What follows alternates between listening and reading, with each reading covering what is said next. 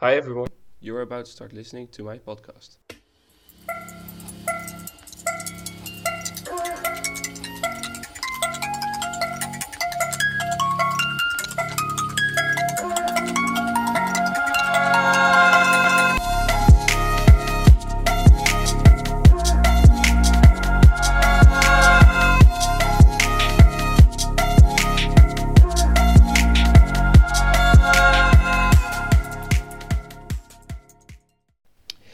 Hi everyone, and welcome to this podcast. My name is Carlo van and I'm a first year's international land and water management student. In this podcast, I will take you along all the hotspots of my recent research I have done around the area of the south border of the Volkerak. When the construction of the Philips Dam started in the late 1967, a project was started that would have a major impact on the hinterland. The Philips Dam is part of the Delta Works, a system of dams and locks that protects the Netherlands against water. The dam was built to keep the special ecological structure of the Oosterschelde intact and to protect shipping between Rotterdam and Antwerp against tidal currents. This also separated the Volkerak Zoommeer from the Oosterschelde, making it a freshwater lake. The almost complete freshwater of the lake created a new freshwater reservoir that farmers gratefully use. On the other hand, the dynamics of nature areas disappeared, which has also consequences for plants and animals. Rijkswaterstaat has also innovated in the separation of fresh and salt water in the sluices located in the dam. These sluices are called the Krammersluizen. This was needed because there has always been a salt water leak through the sluices in the dam, which brings high maintenance and energy costs with it. Uh, these uh, innovations make the lake completely fresh water. These changes do have effect on the different types of land use in the area. What are the consequences of innovations in this water structure on land use, and what are the interests of different stakeholders? That is being investigated in this case study. I will take you along four sites where you literally see the interests of the stakeholders active in my research area. Please take your bike and drive with me, do my Peek tour, and enjoy the nature and water structure artworks you'll see. This podcast is complementary to the Peek tour, so you can listen it during your tour. Enjoy listening.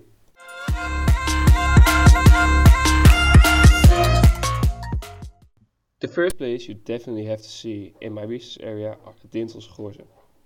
The Dintelse Gorzen form a nature reserve in the municipality of Steenbergen with a size of 539 hectares. It is located on the south bank of the Volkrak in the Dutch province of North Brabant. In the west, on the other side of the Steenbergsvliet, the area connects to the Slikken van de Heen. Just like the eastern pattern of the Slikken van de Heen, the Dintelse Gorzen are owned by Vereniging Natuurmonumenten, the organization that Eh, owns the nature areas. The Dintelse owe their name to the river Dintel, although this river is not directly situated on the Dintelse. The area of swallowing and buntings was already mentioned in the 15th century and belonged to the citizens of Steenbergen. These citizens wanted to embank the area, but this never worked thanks to the strong current. After the Philips Dam was completed in 1987, the tides disappeared, creating the current area. Due to the past history, the area consists of all kinds of islands of sweet soil within a mainly saline landscape, which provide a great diversity of plants, especially orchids. There are also samphire, sea aster, and briny spur of water. The area is home to a herd of Scottish Highlanders grazing the vegetation. In addition to these large grazers, the bunting also offered large bird colonies at home. They are right now on this place listening to this podcast please walk into the Dintelse It's beautiful and definitely worth effort. Well, you may wonder what now the interest is of the Dintelse I asked Paul Begijn and Frank Zijderveld from Natuurmonumenten what the interest for this area is. When a unique nature reserve is made up of freshwater and saltwater environment, it is likely that desalination of the adjacent lake has a negative impact on the biodiversity in these areas. For now, this is not yet the case. Nature is, for the short term resistant to inconveniences such as too fresh or too salt. However, this may play a role in the long term, says external policy manager of Natuurmonumenten, Frank Zijderveld. He told me that nature benefits most from a sustainable system that is so robust that it can absorb gradual changes. A freshwater Volkerak is realistic and natural in the short term. In the longer term, with all climate scenarios, a transition area as it used to be, is more sustainable, richer in species, and suitable in a delta without major influence from water structures. This requires a long-term vision, large-scale investments and long-term programs like the Delta program. In other words, it should not depend on the rhythm of four years between elections. The interest of Natuurmonumenten is therefore keeping nature areas connected, bringing natural dynamic back, tides in the lake for example, and maintaining beautiful biodiversity.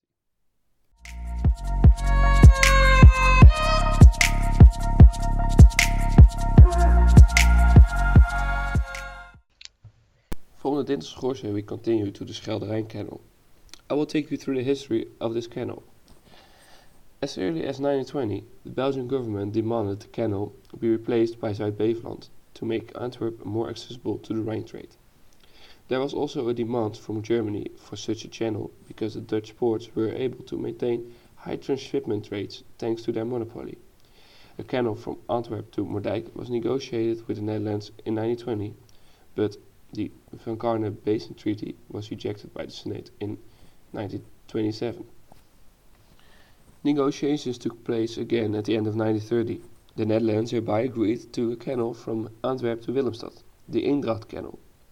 Due to the Second World War, implementation of the plan was postponed. The Van Kalewaard-Steenbergen Commission again recommended that the canal be constructed to Moerdijk. In the meantime, however, the Netherlands wished the canal to be part of the Delta Works.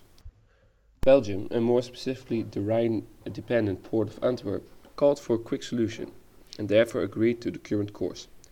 On May 30, 1963, the treaty for the construction of this canal was signed. Ten years later, it was finally opened up.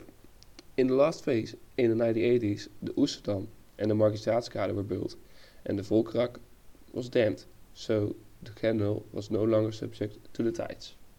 Since then, the canal has also played a role in the transport of fresh water for irrigation to the islands of Tholen and St. Philipsland. From the bridge where you maybe are standing on right now when you're doing a big bike tour, for example, uh, you can see the water inlet from the Schelderijncanal to the polder of St. Philipsland and Anna Jacoba polder. Uh, this place is relatively small sized but very important for farmers. This is essential for farmers to irrigate their lands and grow their crops, and with that they get an income. From here we are heading to the lands of the family van Nieuwenhuizen in Anna.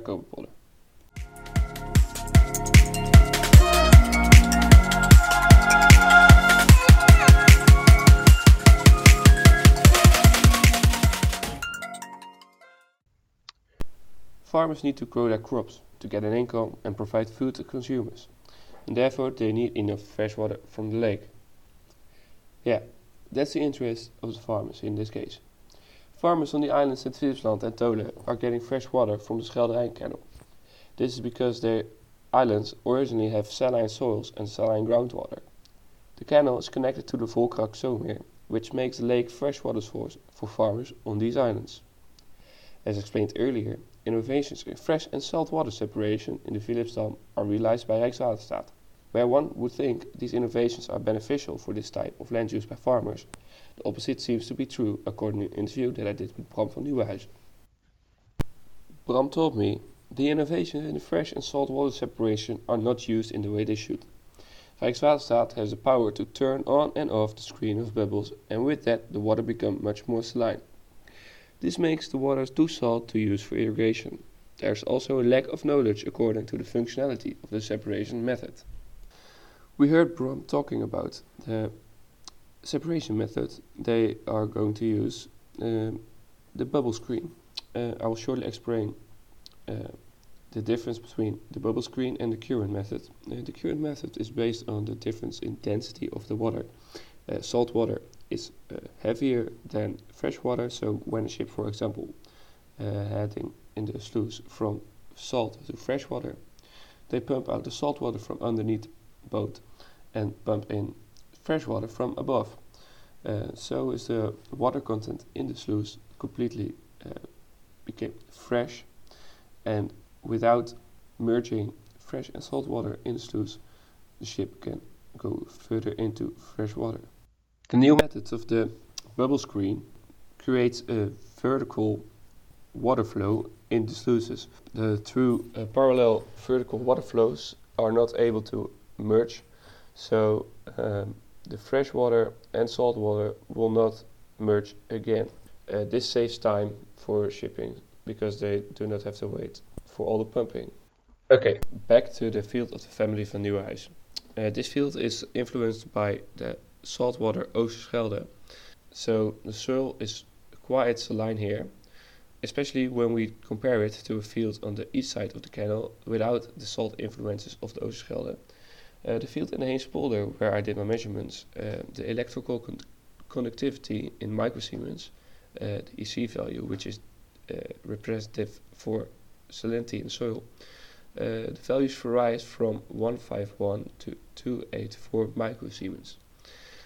While at the other field from the family van Nieuwenhuizen, the values are varying from 284 to 492 microsiemens. Soil there is much more saline, which means that fresh water is so important for these farmers to irrigate their lands and grow their crops. From this field we are directly heading to our next stop. This stop is the Natuurkijkpunt, the nature viewing point. Uh, from this point you have an amazing view on the Natura 2000 area, Volkerak. Here you see the small brooks, in Dutch called kreken, that play a major role in the interest of the waterboards. In the program Krekenvisie of Waterboard Brabantse Delta is described how a saline Volkerak zomer contributes to better water quality and fighting the blue-green algae growth in the lake. In the kreken, you, the little brooks, you see in front of you are salt. This is because they are located at the west side of the Philipsdam. You are looking at the salt Oosterschelde. On the east side of the dam is the Volkerak zomer located. The next stop in this podcast and your bike tour is the apotheose of this tour the massive water structure, what it's all about, the Philipsdam.